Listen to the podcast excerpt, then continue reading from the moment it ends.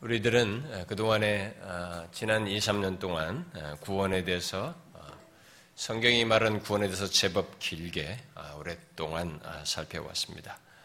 이제 그 모든 구원에 대한 성경의 오랜 시리즈를 오늘로 끝내려고 합니다. 구원에 대한 다양한 왜곡으로부터 시작해서 성부 하나님의 구원 계획과 성자 하나님의 이 땅에 육신을 입고 오셔서 성취하신 구원의 성취, 그리고 성령 하나님께서 어, 구원을 이 구원받을 대상들에게 개개인적으로 어, 적용하신 그 내용들을 다 살핀 뒤에 우리는 그 모든 구원을 되돌아보면서 어, 그 모든 구원의 시작이 어디로부터인지를 끝부분에 이렇게 살폈습니다. 곧 하나님께서 결국 구원이라고 하는 것은 이 땅에 예수를 믿어 구원 얻는 사람들의 시작은 하나님께서 창세전에 그들을 택하심으로부터 시작되었다는 사실을 반추하는 아, 그런 시간을 아, 끝부분에 선택을 살핌으로써 아, 보았습니다.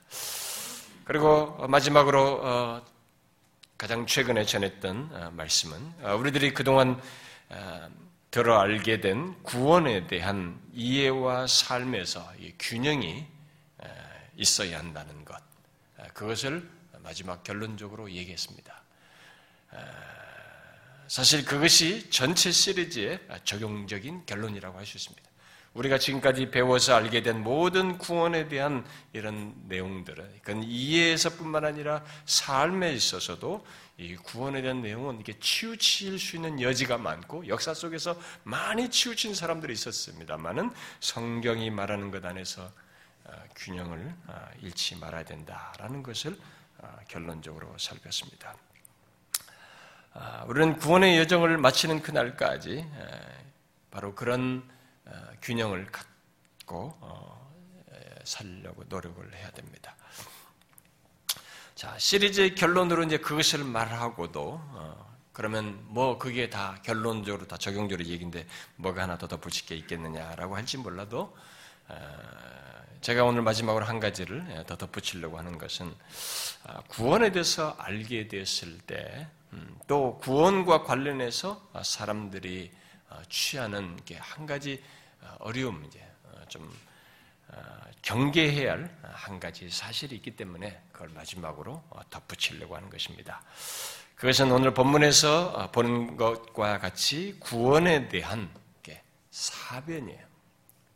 필요 이상의 쓸모없는 지나친 성경을 넘어서는 성경에도 없는 것들에 대한 또 지나친 그런 구원에 대한 사변과 논쟁을 일삼음으로써 정작 이 구원과 관련해서 놓치지 말아야 할 중요한 것을 놓치는 일이 있기 때문에 그것을 경계하기 위함입니다.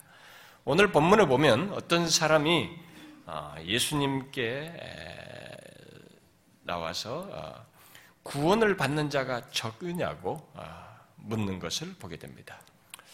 자, 여러분 이런 질문을 왜 할까요?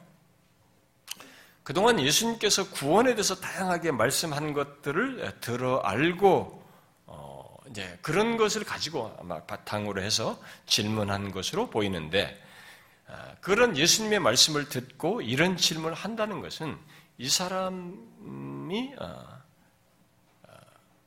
과연 정상적으로 반응한 질문일까 하는 것입니다.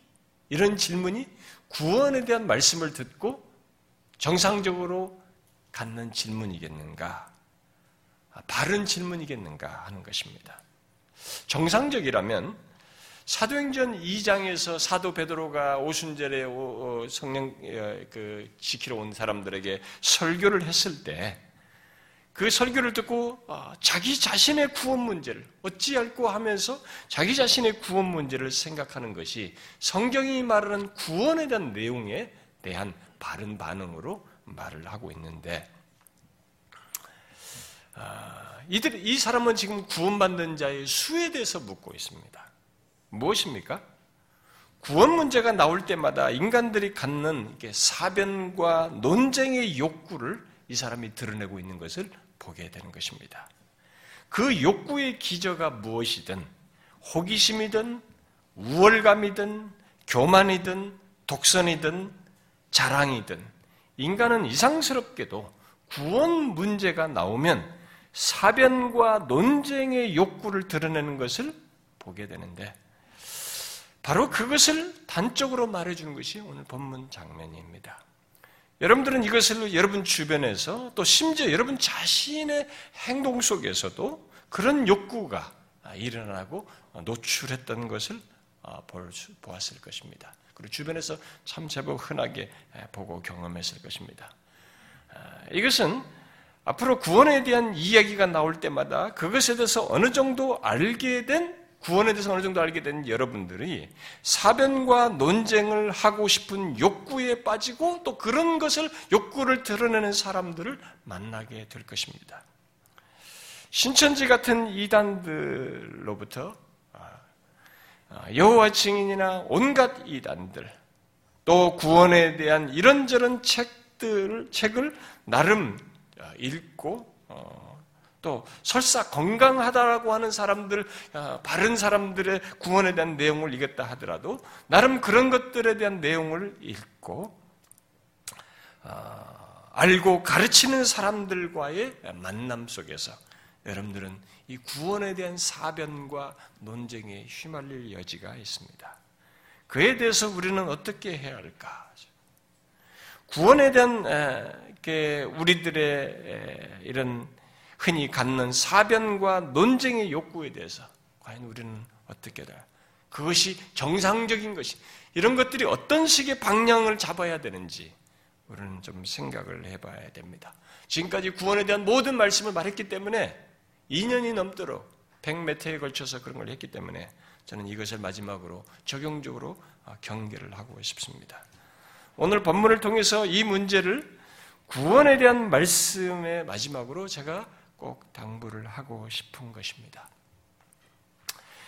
본문의 이 질문자는 예수님께서 그동안 구원에 대해서 말씀하신 것에 구원받은 자가 적은지를 물었습니다.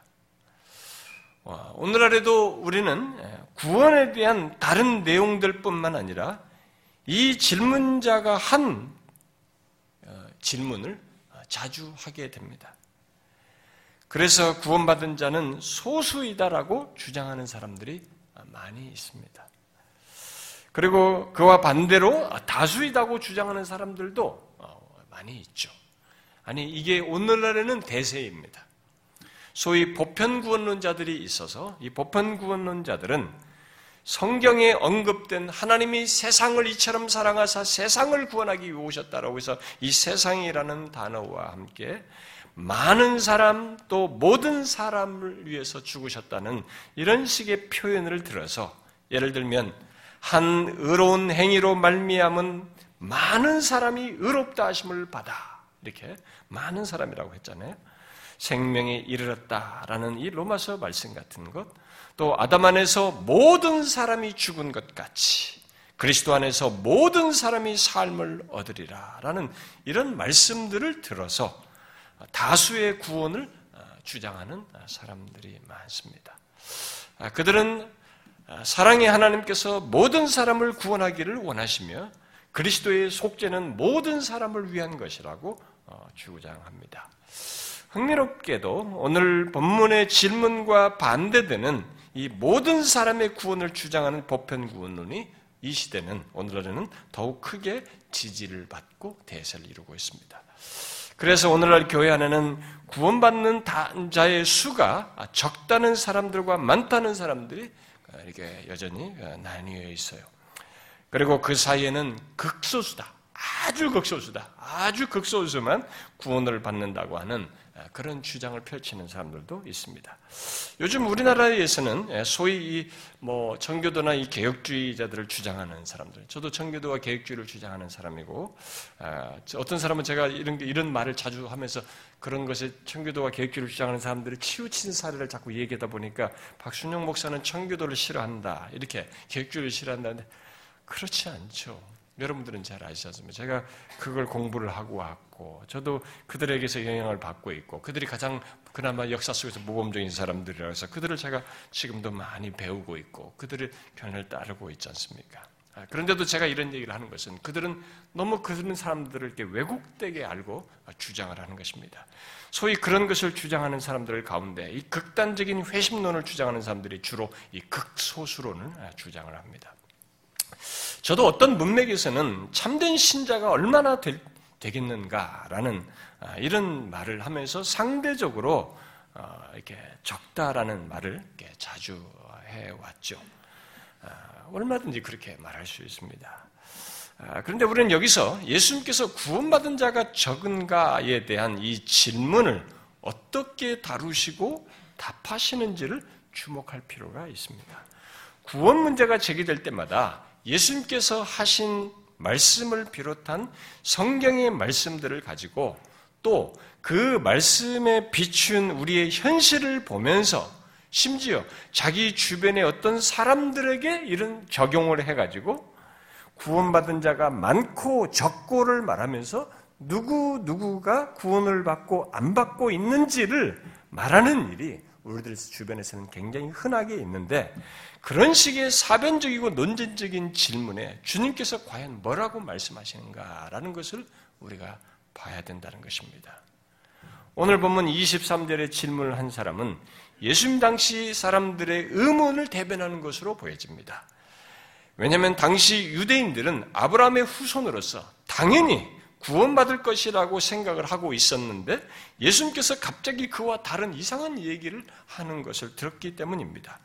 예수님의 이상한 소리는 그렇지 않다는 거예요. 너희들의 생각이 다르, 틀리다라는 것을 다각적으로 말씀하신 것이었고 결국 구원받은 자가 모든 모든 사람이거나 다수가 아니라 오히려 적다라는 판단을 하게끔 이 사람들 하여금 적다라고 이렇게 생각하게끔 하는 그런 많은 말씀을 하셨기 때문에 그 말을 그렇게 판단을 하고 이 말을 단정적으로 적습니까? 라고 물은 것으로 보여집니다.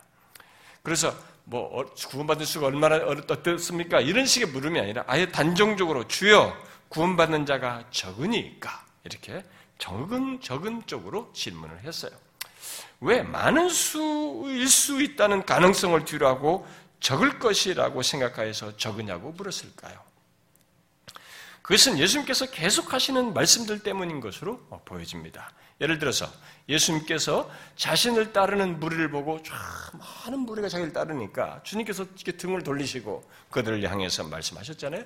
누구든지 나를 따라오려거든 자기를 부인하고 자기 십자가를 지고 자, 어? 자기를 주, 결국 주님을 쫓아야 된다. 어? 주님을 따라야 된다고 하시면서 어, 그런 사람만이 내 제자가 될 수 있다. 이렇게 얘기를 하셨어요. 또 나를 따르려면 비용을 계산해서 망대를 짓듯이 무슨 건물을 짓려면 비용을 계산하고 건물을 짓지 않느냐? 그런 것처럼 나를 따를 때는 비용을 계산하고 거기에 얼마나 많은 대가가 지불될 것인지를 계산하고 따라야 한다라고 말씀을 하셨어요.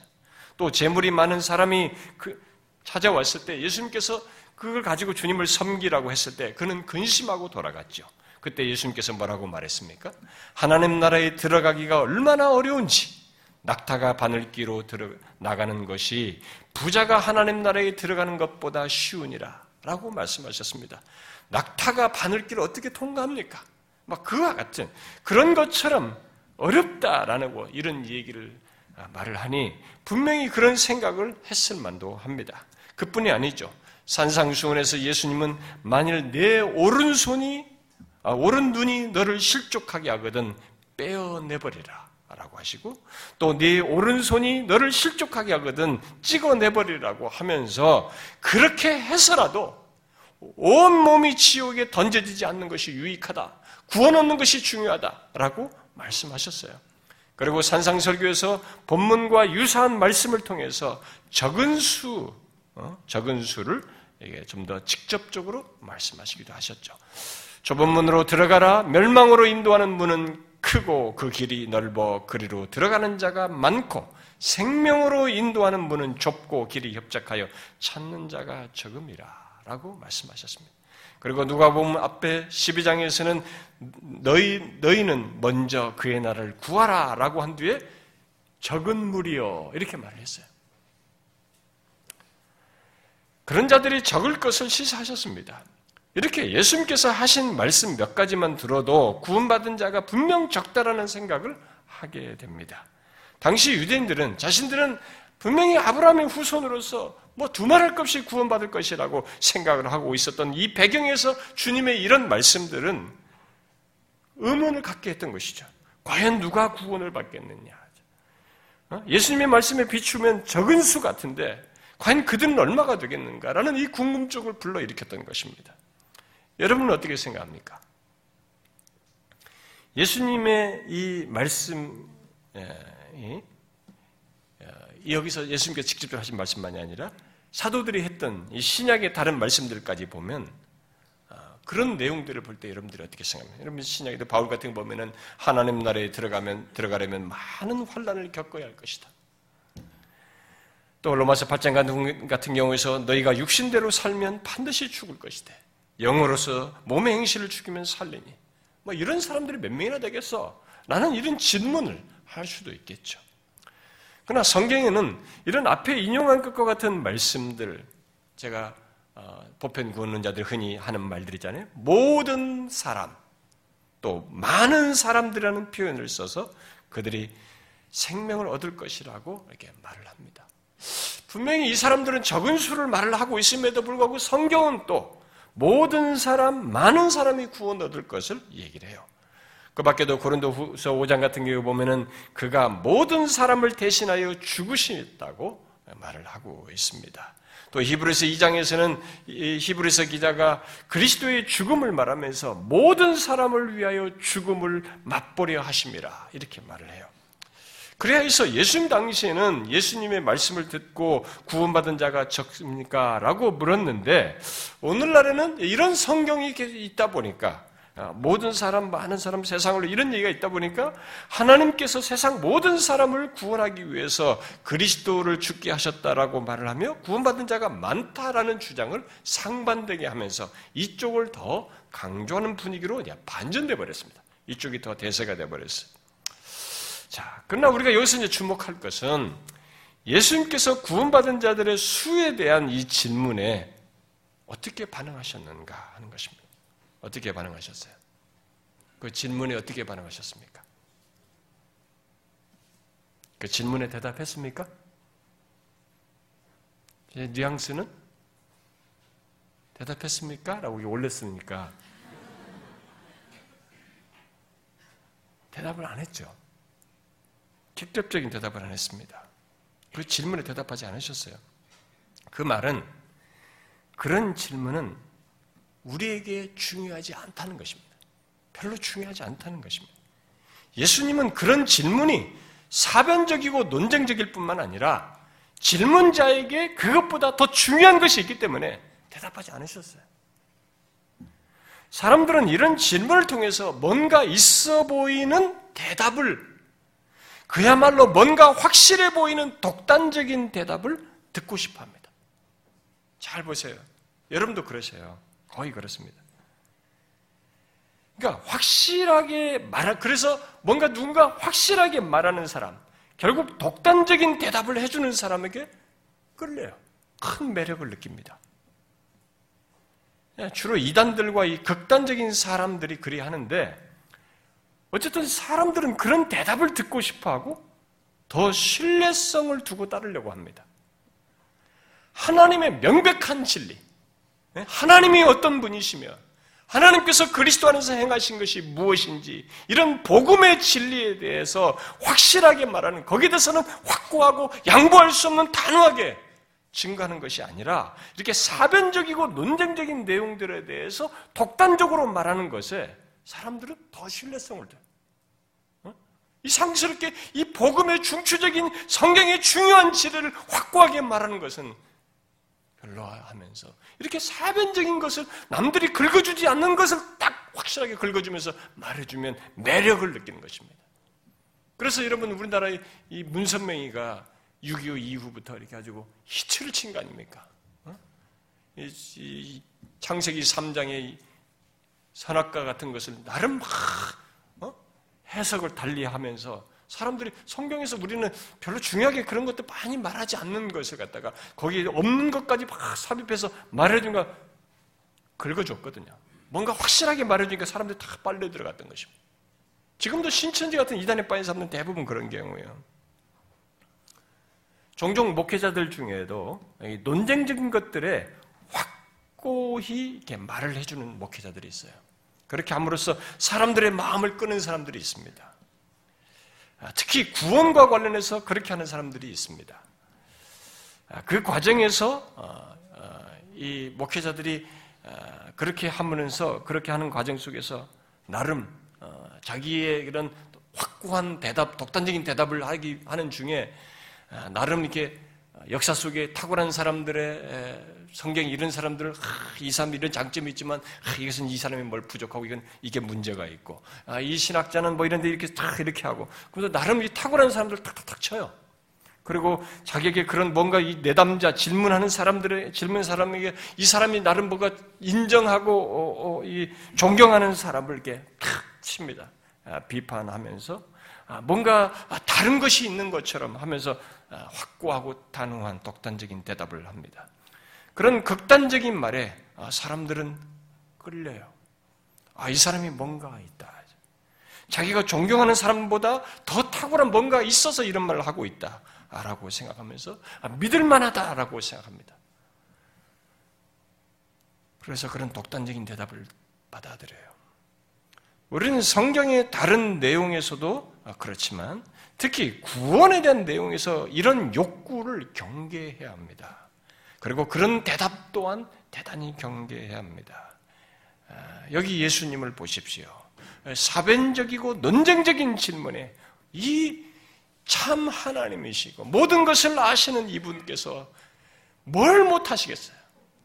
그 사람 말 듣고 이 사람들을 잡아 끌어들면 자기 수하에 두고 인기를 노리고 뭔가 있어 보이는 건 그런 장황한 얘기를 하고 싶겠습니까? 절대로 그렇지가 않습니다.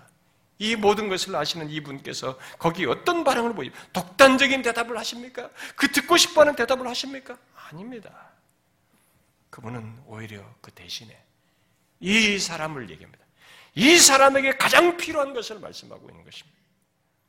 우리는 이 주님의 태도를 배워야 하는 것입니다. 구원을 말하면서 우리는 얼마나 많은 사람들이 사변적이고 이 논쟁적인 말들을 하고 있는지, 그리고 그런 말들에 대한 그럴듯한 대답으로 사람들을 미혹하고 또 자기에게 굴복시키는지, 이 예수님과 다른 태도를 오늘 많은 사람들이 드러내고 있습니다. 그러나 우리 주님은 독단적인 대답으로 사람들의 마음을 사지 않고 진짜 그들에게 필요한 것을 말씀해 주시고 있다는 것을 알아야 합니다. 곧 구원받는 자가 다수냐 소수냐에는 답을 하지 않고 대신 질문자에게 좁은 문으로 들어가기를 힘쓰라.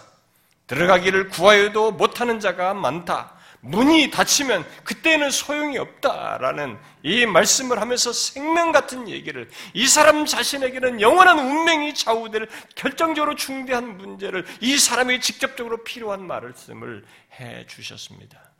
이런 식으로 대답을 하신 것은 얼마나 많은 사람들이 구원을 받는 자를 가지고 토론을 하고 논쟁을 하고 주장을 하는데 시간을 낭비하지 말고 그런 것에 대한 논쟁적인 사변, 구원에 대한 사변적인 이런 태도를 취하지 말고 네 자신을 살펴서 과연 내가 구원받는 자 중에 한 사람이 있는가를 보라. 그것을 물어라. 그것을 생각하라. 라고 말을 하는 것입니다. 이 사람, 저 사람이 어떻게 될지 묻지 말고 나는 어떻게 해야 하며, 어떻게 될지를 생각해 보라. 라고 말을 하는 것입니다. 주님의 이 말씀은 구원에 대해서 의문을 갖든 관심을 갖든 또 많은 지식을 갖고 가르치든 어떤 배경에서든 그리고 모든 대상들에게 적용해서 하시는 말씀입니다. 그런데 오늘날 교회 안에는 구원에 대해서 특히 이 본문 말씀대로 구원 얻는 수에 대해서 사변적이고 논쟁적인 모습과 태도를 취하는 그래서 치우치는 사람들이 정말 많아요. 특히 그런 목회자의 영향을 받아서 자신들의 교회가 우리는 소수입니다. 자기들의 교회가 소수인 것을 굉장히 자랑스럽게 여기면서 그것이 성경적이고 바르다고 주장하는 사람들까지 있습니다. 실제로 어떤 청년이 우리 교회 그 목사님에게 자기 교회는 소수라는 겁니다. 굉장히 소수인데 하늘영광교는 다수를 표방한다고 하면서 어, 한벌 간 것처럼 부정적으로 얘기했다는 얘기를 들었습니다. 아, 물론 그 말은 그 청년이 다니는 교회 목회자가 그렇게 가르친 것으로 예, 알게 됩니다. 압니다. 근데 안타깝게도 소위 계획주의와 이 청교도를 따른다고 하는 이 목회자, 아, 그냥 거기도 아마 그런 것 같은데 그, 런 태도를 취합니다. 예, 얼마나 어리석은 얘기입니까? 자신들이 소수인 것이 왜 자랑이 될까요? 한번 생각해 보세요. 자기가 소수인 것이 왜 자랑이 됩니까? 그것은 분명 자신들은 회심을 명확히 하기에 사람들이 적고 회심한 사람들만을 교회 정회원으로 받아들이기 때문에 소수다. 뭐 이런 논지가 대부분입니다. 결국 우리는 그렇게 성경에 충실하다. 그런데 너희는 그렇지 않다. 그래서 너희들은 다수가 된 것이고 우리는 소수이다. 뭐 이런 논지입니다. 여러분 이게 얼마나 어리석고 어리석은 왜곡된 신학이요 교리입니까? 저는 오늘 한국 교회가 성경적인 회심을 말하지 않고 그렇게 인도하지 않음으로써 값싼 구원이 크게 유포되고 있다는 것을 깊이 공감합니다. 그래서 저도 그런 얘기 많이 하지 않습니까? 아, 그리고 여러분들이 교회 등록할 때 아, 저와 아, 면담할 때 건강한 교회 아홉 가지 특징을 얘기 설명하면서 그런 성경적인 회심이 우리가 추구해야 된다는 것도 같이 나누지 않습니까? 그러나 자신들이 소수인 것을 우월하게 여기면서 그것이 옳고 또 성경적이라고 말하는 것은 오늘 본문의 질문자보다도 어리석은 것입니다. 아니, 그런 태도는 너무 교만하고 자기들만 옳다는 옛날 바리새인과 서기관들 같은 태도요. 그들처럼 영적 우월감을 드러내는 것입니다. 심지어 자신들이 모든 것의 심판자가 되는 것입니다. 곧 구원 여부의 심판자요, 교회에 대한 심판자가 되는 것입니다. 그것은 하나님의 영역을 넘보는 것입니다. 지금 그런 일은 신천지 같은 그룹이나 이단들이나 하고 있잖아요. 우리 중 그 누구도 저 같은 목사라 할지라도 사람들을 구원으로 이끄는 도구 이상은 할 수가 없어요. 우리가 구원의 심판자, 구원 여부의 판단자가 될 수가 없습니다. 특히 그리스도의 몸된 교회의 심판자가 될 수 없는 것입니다. 아무리 값싼 구원이 유포되어서 진정한 구원을 말해야 한다 할지라도 우리는 심판자가 되는 것은 아니에요. 예수님은 가라지가 가라지가 알곡과 같이 있는 것을 말씀하셨습니다. 그럼 뽑아야 합니까? 농부가 뽑는 문제를 얘기했을 때 아니다. 놔둬라 이제. 이 가라지 뽑다가 알곡까지 다친다 이거죠. 알곡까지 상할 수 있는 끝에까지 놔둬라 끝날까지. 이게 하나님이에요. 그건 하나님이 하시는 얘기예요. 우리가 그거 하다가 상하는 것입니다. 그리고 우리는 잘못 모를 수도 있는 것이에요. 우리가 할 수 있는 것은 성령께서 하나님의 말씀을 통해 교훈하고 책망하고 바르게 하고 의로 교육하는데 도구로 쓰이는 것이에요.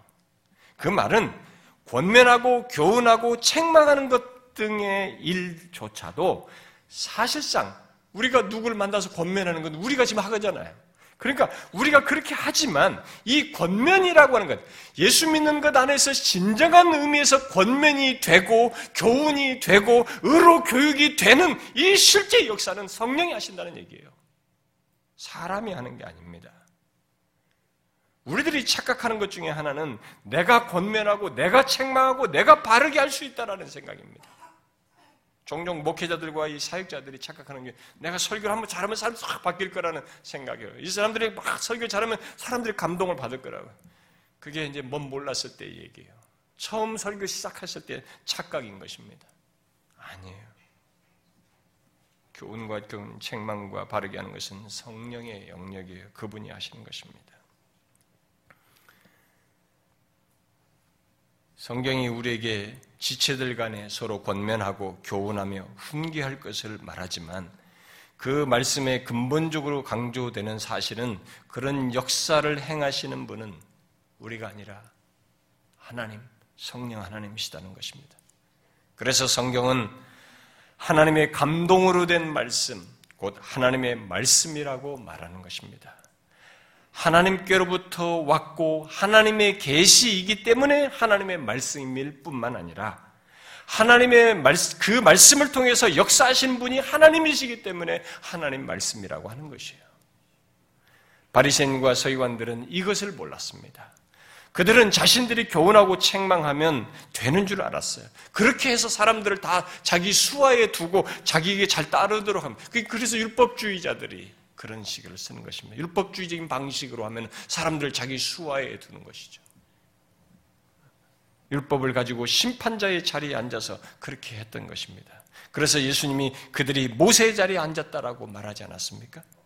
그런 면에서 구원 여부를 판단하며 소수인 것을 성경적인 것이라고 생각하면서 자랑하는 것은 또 그런 자신들의 기준을 가지고 교회를 판단하는 것은 하나님의 자리를 넘보는 것입니다. 만일 우리들이 구원받은 자의 수에 대해서 정말 말하고 싶다면 누구를 판단하고 자신들의 조건을 기준 삼아서 말하기보다는 또 이 교회 저 교회를 판단하기 하면서 말하기보다는 예수님께서 당시의 영적인 현실을 두고 말했듯이 또 안타까움과 탄식 차원에서 말했듯이 우리도 하나님의 생명으로 나오는 자들이 적다는 것으로 인해서 안타까우며 탄식의 차원에서 말을 해야 하는 것입니다. 곧 예수님 당시 유대인들이 자신들은 아브라함의 후손으로서 모두 구원받을 것이라고 생각하고 있는 것에 대해서 결코 그렇지 않음을 세례 요한과 예수님께서 지적하셨고 예수님께서 좁은 문과 좁고 협착한 길을 말씀하시면서 그 길을 찾는 자들이 적다고 하시고 또 본문 말씀을 하셨던 것처럼 우리도 그런 차원에서 해야 되는 것입니다. 분석과 판단만 일삼고 그러면서 자신의 우월감을 드러내는 그런 어리석은 일을 해서는 안 됩니다. 우리가 설사 어떤 상태에 좋지 않은 문제를 말한다 할지라도 나와 분리하지 말고 또 나를 결국 나를 포함해서 이 안타까운 현실 속에 나와 깊이 연루시켜서 심지어 내 품에 두고 그 안타까움으로 말을 해야 하는 것입니다.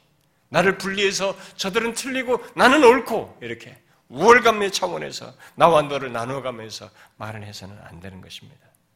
분명히 이 세상을 볼 때, 또 우리나라를 볼 때 그 가운데서 이 교회 현실을 보게 될 때, 참된 구원의 길을 가는 자들이 적다는 말을 할 수 있습니다.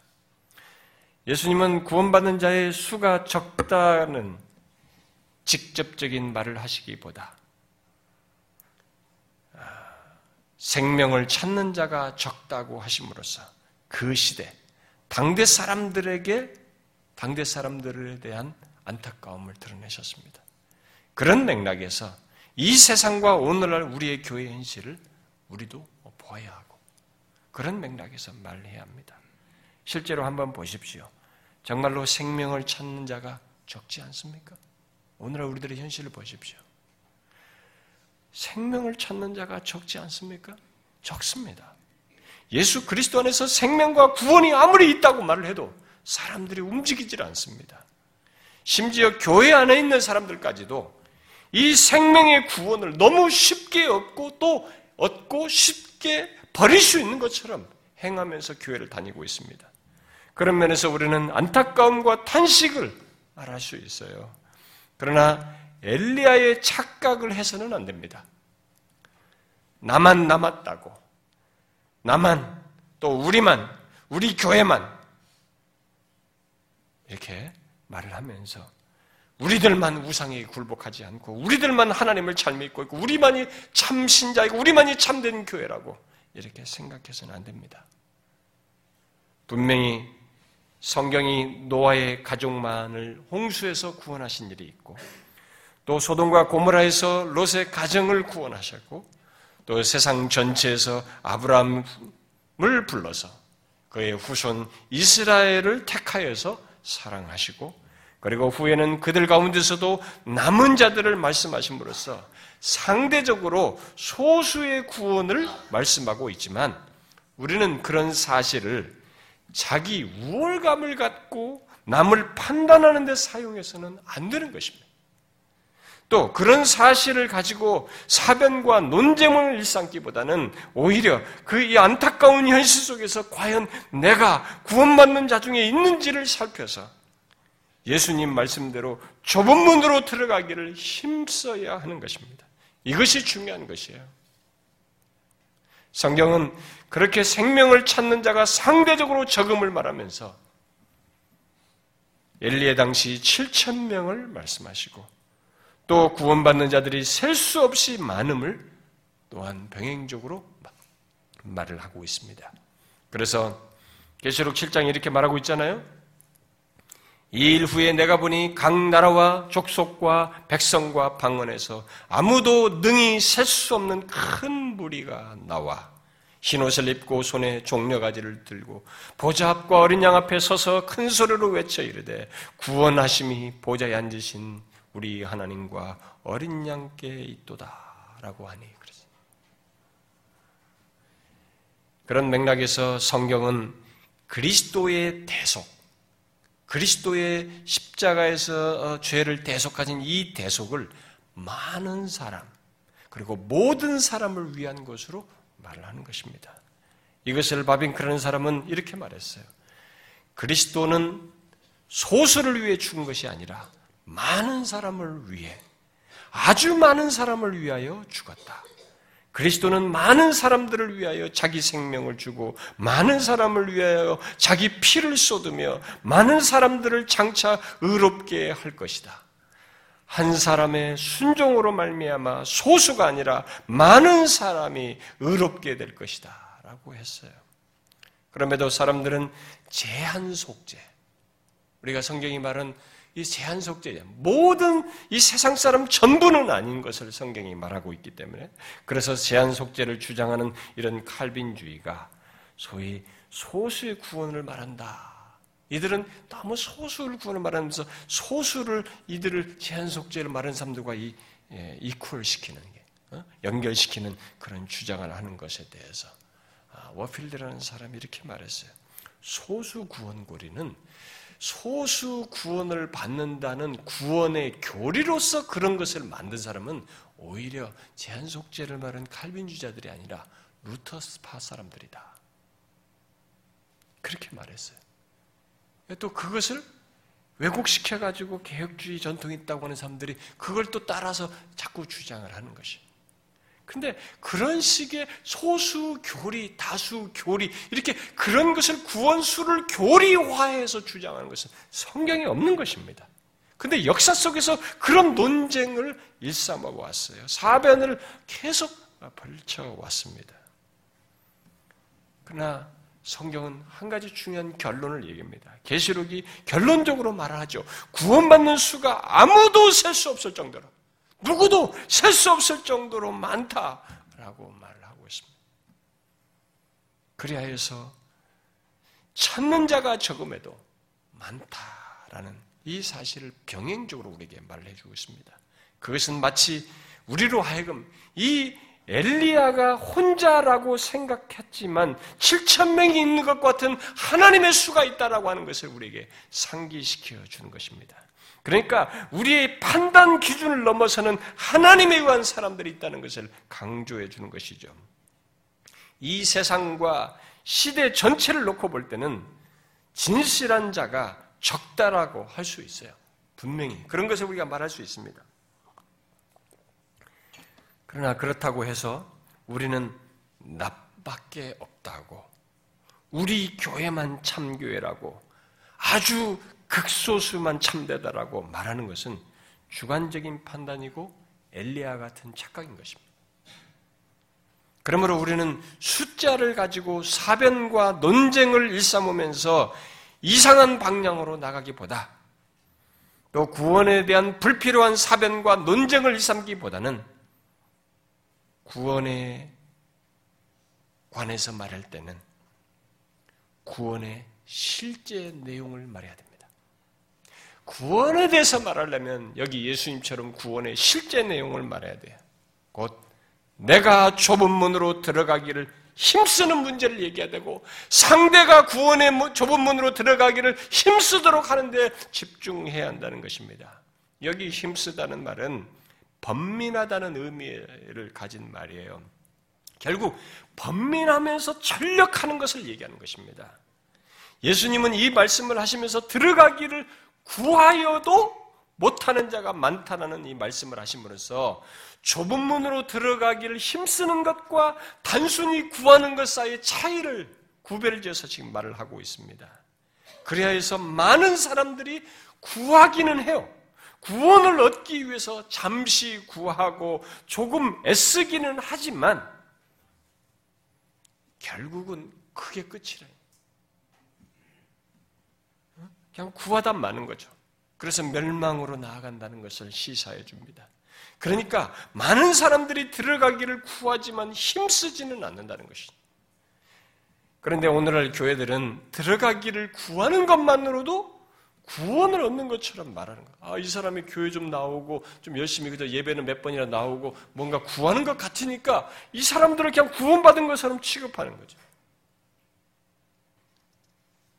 수많은 사람들을 기만에 빠지게 하고 있는 것입니다. 구원에 대한 우리의 사변과 아, 논쟁에 대해서 예수님의 대답은 바로 이거예요. 그런 것에 시간 낭비를 하지 말고 구원의 실제 내용을 가지라. 라고. 그리고 그것을 말하라고 말해주는 것입니다. 그런 면에서 주님은 사변과 논쟁 대신 좁은 문으로 들어가기를 힘쓰는 문제가 중대하다는 것을 우리에게 강조해주고 있습니다. 그러므로 우리들이 구원과 관련해서 생각할 것은 바로 이것입니다. 구원의 실제 내용에 대해서 우리는 집중해야 됩니다. 그동안 구원에 대한 내용들을 듣고 여러분들에게 어떤 마음이 생기셨어요? 그 내용은 지식으로 내용들을 갖고 사변과 논쟁을 하고 누구, 누구는 구원을 받고 누구는 구원을 안 받고 이 사람은 어떻고 저 사람은 어떻고 이 교회는 어떻고 저 교회는 어떻고 그렇게 생각하셨습니까? 아닙니다. 먼저 여러분 자신의 구원의 실제 내용을 생각하셔야 합니다. 그리고 예수님께서 하셨듯이 오직 구원의 실제 내용을 사람들에게 말하여 구원으로 나아오도록 예수님께서 지금 말씀하신 것처럼 우리도 그렇게 해야 하는 것입니다. 둘로 나눠서 얘기해 볼까요? 여러분 중에 구원에 대한 관심만 있지 아직 좁은 문으로 들어가기를 힘써 힘씀으로써 실제로는 구원을 얻지 못한 사람이 있습니까? 좁은 문으로 들어가기를 힘쓰는 일부터 하십시오. 그 사람이 해야 될 일은 그것부터예요.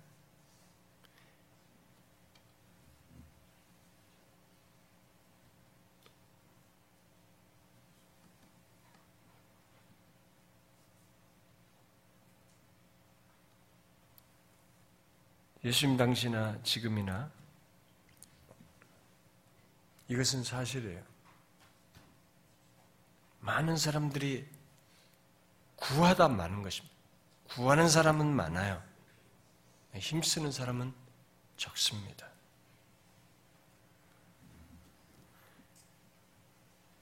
주님은 이 사실을 구분합니다. 그러니까 정령 구원을 얻고자 하는 사람은 좁은 문으로 들어가기를 힘쓰셔야 합니다. 달리 말하면 하나님의 은혜의 역사 속에서 회개와 예수 그리스도를 믿음으로써 그 구원을 얻는 좁은 문으로 들어가야 한다는 것입니다. 여기 좁은 문의 특성은 두 가지예요. 하나는 구원을 얻기 위해 반드시 통과해야 한다는 문이고 구원을 얻으려면 반드시 통과, 이 좁은 문을 통과해야 돼요. 이 문의 특성은 그겁니다. 반드시 여기를 통과해야만 이 구원이 있어요. 또 다른 하나는 25절 말씀대로 언젠가 이 문은 닫힌다는 것입니다. 닫히는 문이라는 사실이에요.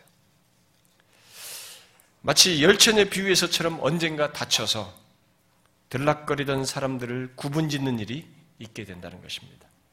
그러므로 누구든지 구원받고자 하는 사람은 비록 많은 사람들이 찾지 않는 문이지만 회개와 예수 그리스도를 믿는 예수 그리스도를 믿음으로써 이 좁은 문으로 들어가기를 힘써야 합니다. 그것이 구원을 말하는 사람들에게 1차적으로 필요하고 중요한 것입니다. 그리고 만일 자신이 회개와 믿음으로 좁은 믿음으로써 좁은 문으로 들어가기를 힘써 결국 들어간 자라면 여러분 중에 이미 이제 좁은 문을 통과해서 이 좁은 문으로 들어간 사람이라면 곧 예수 그리스도를 믿어서 구원 얻은 사람이라면 그 사람 또한 구원과 관련해서 사변과 논쟁을 일삼지 말고 구원의 실제 내용에 마음을 써야 합니다. 쏟아야 해요. 먼저 마태복음 7장에서 좁은 문을 말하면서 언급한 내용 뭡니까? 곧 그 좁은 문을 통과하여 들어갔다면 그 길이 좁고 협착하지만 힘써 그 길을 따라 구원의 여정을 가야 한다는 이 사실을 여러분들에게 알고 갖고자 해야 합니다. 여러분 좁은 문을 지나 가는 좁은 문을 지났을 좁은 문을 통과했을 때 그 가는 길, 그 구원 얻는 길이 좁고 협착하다는 말은 무슨 의미예요? 이 좁은 문을 따라서 좁은 문을 들어간 사람들이 가는 길이 좁고 협착하다는 것은 무엇을 의미하는 것입니까? 핑크라는 사람이 거기에 대해서 이렇게 설명했습니다. 그 길이 협착한 이유는 그 길 이외의 다른 모든 구역은 인정하시지 않는 하나님의 명령 때문이고, 하나님 말씀 때문이고, 그 길은 모든 육적인 방종과 불법적인 자유를 배척하며 자기를 기쁘게 하는 것과 반대가 되기 때문이다. 또, 그 길이 협착한 것은 다른 모든 관심사는 하나님을 기쁘게 하는 일 다음에 두어야 하기 때문이다. 그랬어요. 이 좁은 문을 들어가기를 힘써야, 힘써서 들어간 자는 바로 이런 사, 이런 맥락을 가진, 이런 좁은 문을 따라서 가야만 하는 것입니다. 그 길을 가야 하는 것이죠. 그 길은 비록 많은 사람들이 찾지 않는 길이지만, 그래서 대중과 동떨어진 것 같고 세상과도 안 맞아 보이고 그래서 어리석어 보이기까지 하고 사람들에게 비웃음을 당하는 일이 있을 수 있지만 중요한 것은 이 좁은 길을 따라서만 구원과 생명이 있다라는 것입니다. 이게 예수님의 말씀이에요. 구원에 대해서 여러분들이 알게 되었습니까? 또 구원에 대해서 누구와 아, 나누면서 얘기를 하십니까? 그렇다면 구원의 이런 실제 내용을 생각하시고 말하셔야 됩니다. 좁은 길을 들어가기를 힘써야 하고 또 그 길을 따라 힘들어도 인내하면서 가기를 힘써야 하는 것입니다. 그것이 중요한 것이에요. 구원에 대해서 말할 때 생각할 것은 다른 것이 아니라 바로 그겁니다. 지금 이 땅의 교회 안에는 좁은 문으로 들어간 자와 그리 들어가 그리, 그리 로 들어가기를 구하는 자들이 뒤섞여 있습니다. 이미 힘써서 들어간 자와 그저 들어가기를 구하는 정도의 사람이 섞여 있어요. 그래서 26절 말씀대로 주 앞에서 함께 먹고 마시며 함께 길거리에서 어, 가르침도 받는 어? 것과 같은 이런 경험을 같이 하고 있어요. 그러나 언젠가 그 문이 닫히게 되는데 그때는 오직 좁은 문으로 들어간 자만이 29절 말씀대로 구원을 얻어 하나님 나라의 잔치에 참여하게 됩니다. 그리고 그저 구하기만 하고 실제로 힘쓰지 않은 자들은 그들 결국 나태하고 게으른 자들은 또 자기중심적으로 교회를 오간 사람들은 설사 자신들이 기독교적인 경험과 주님과 보냈다라고 하는 나름의 경험을 하고 말을 해도 그들의 결국은 주님께서 본문에 말씀하신 것들을 듣게 됩니다. 뭡니까? 나는 너희가 어디에서 온 자인지 알지 못한다. 행악하는 모든 자들아 나를 떠나가라. 그리고 결국은 슬피 울며 일을 가는 최후를 맞게 되는 것입니다. 농담으로 들리십니까? 이게 가벼운 얘기로 들리십니까? 교회 오는 것이 그냥 사회 경험인 줄 아십니까? 부모 때문에 누구 때문에 와서 잠깐 와서 있는 겪는 어떤 신앙적인 경험이라고 생각하십니까? 우리 주변의 교회들이 여러분들을 그렇게 만드셨습니까? 주변의 예수 님는 사람들이 그렇게 여러분들을 쉽게 생각하겠습니까? 큰일 나십니다. 이 주님의 말씀은 사실입니다. 구하기만 하는 자들은 이 결론에 도달하게 됩니다. 여러분, 여기 예수님께서 구원에 대한 사변과 논쟁적인 질문, 곧 구원의 실제 내용과 동떨어진 질문에 뭐라고 말씀하셨는지를 잊지 마십시오. 먼저 여러분 자신이 좁은 문으로 들어가기를 힘쓴 자인지를 보시고 생각하십시오. 그리고 그 좁은 문을 지나 좁고 협착한 길을 가기를 힘쓰셔야 합니다. 진짜 좁은 문을 힘써서 들어오셨습니까? 진짜 예수를 믿어 회개하여 예수 그리스도를 믿어 이 좁은 문이라고 하는 이 길을 통과해 들어왔습니까? 이제 나를 기쁘시게 하는 것이 아니 나를 기쁘게 하는 것이 아니라 내 정욕과 방탕을 위해서가 아니라 하나님을 기쁘시게 하는 것을 따라가고 그분의 말씀을 따라야 하는 이 좁은 길을 인내하면서 가야 하는 것입니다. 이 길의 결론이 생명과 구원이지 구하기만 하며 들락거리는 사람은 어느 때 문이 닫히면 미안하지만 열 처녀 다섯 처녀가 문을 열어주소서라고 아무리 신랑에게 했지만 신랑이 닫고 열어주지 않은 것처럼 안 되는 것입니다. 이건 농담이 아닙니다. 예수 그리스도께서 하나님께서 친히 익순을 입고 오셔서 우리에게 해주신 말씀입니다. 우리 자신에게 그것을 적용하십시오. 그리고 다른 사람에게도 이 구원의 실제 내용을 말해 주십시오. 누구를 판단하고 어떤 교회를 판단하지 말고 여러분 자신에게 적용하고 또 중요한 그 구원의 실제 내용을 다른 사람들에게 꼭 나누십시오. 여러분들은 지금 그렇게 하고 있습니까? 우리는 서로를 모릅니다. 30절은 1차적으로 유대인과 이방인을 두고 먼저 된 자와 나중된 자를 말하고 있는 것입니다. 예수님 당시에 비춰보면. 그런데 그것은 우리 현실에도 그대로 적용됩니다. 그래서 우리는 서로를 모른다고 제가 얘기하는 것입니다. 우리가 생각하기에는 저 사람이 먼저 된 자 같고 또 이 사람이 나중된 자 같지만 장차 완성될 하나님 나라에 이르게 되면 정반대가 되어 있을 수도 있는 것입니다. 매추현니는 우리가 하늘나라에 갔을 때 우리가 거기에서 만나리라고는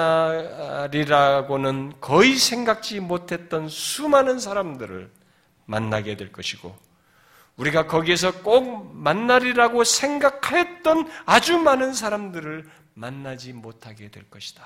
라고 했습니다. 그럴 수 있어요. 그러므로 여러분, 구원과 관련해서 그 어떤 측면이든지 사변과 논쟁에 빠지지 말고 우리 자신의 구원을 돌아보셔야 합니다. 구원이라는 얘기를 할 때마다 이것이 성경이 구원이라는 얘기를 할 때마다 이게 무슨 주변의 농담과 사변과 얘기거리로 다른 사람들을 향해서 하라고 주는 내용이 아니라 일차적으로 구원 이 단어를 쓸 때마다 이것과 관련된 얘기를 할 때마다 우리에게 그 말을 듣는 당사자인 우리에게 말하면서 이것이 당신에게 있는 것이 우선이며 중요하며 이 중요함 때문에 이 실제 내용, 이 중요한 가치를 자식에게, 주변에게, 사랑하는 사람에게 말해줘라. 라고 우리에게 말하는 것입니다.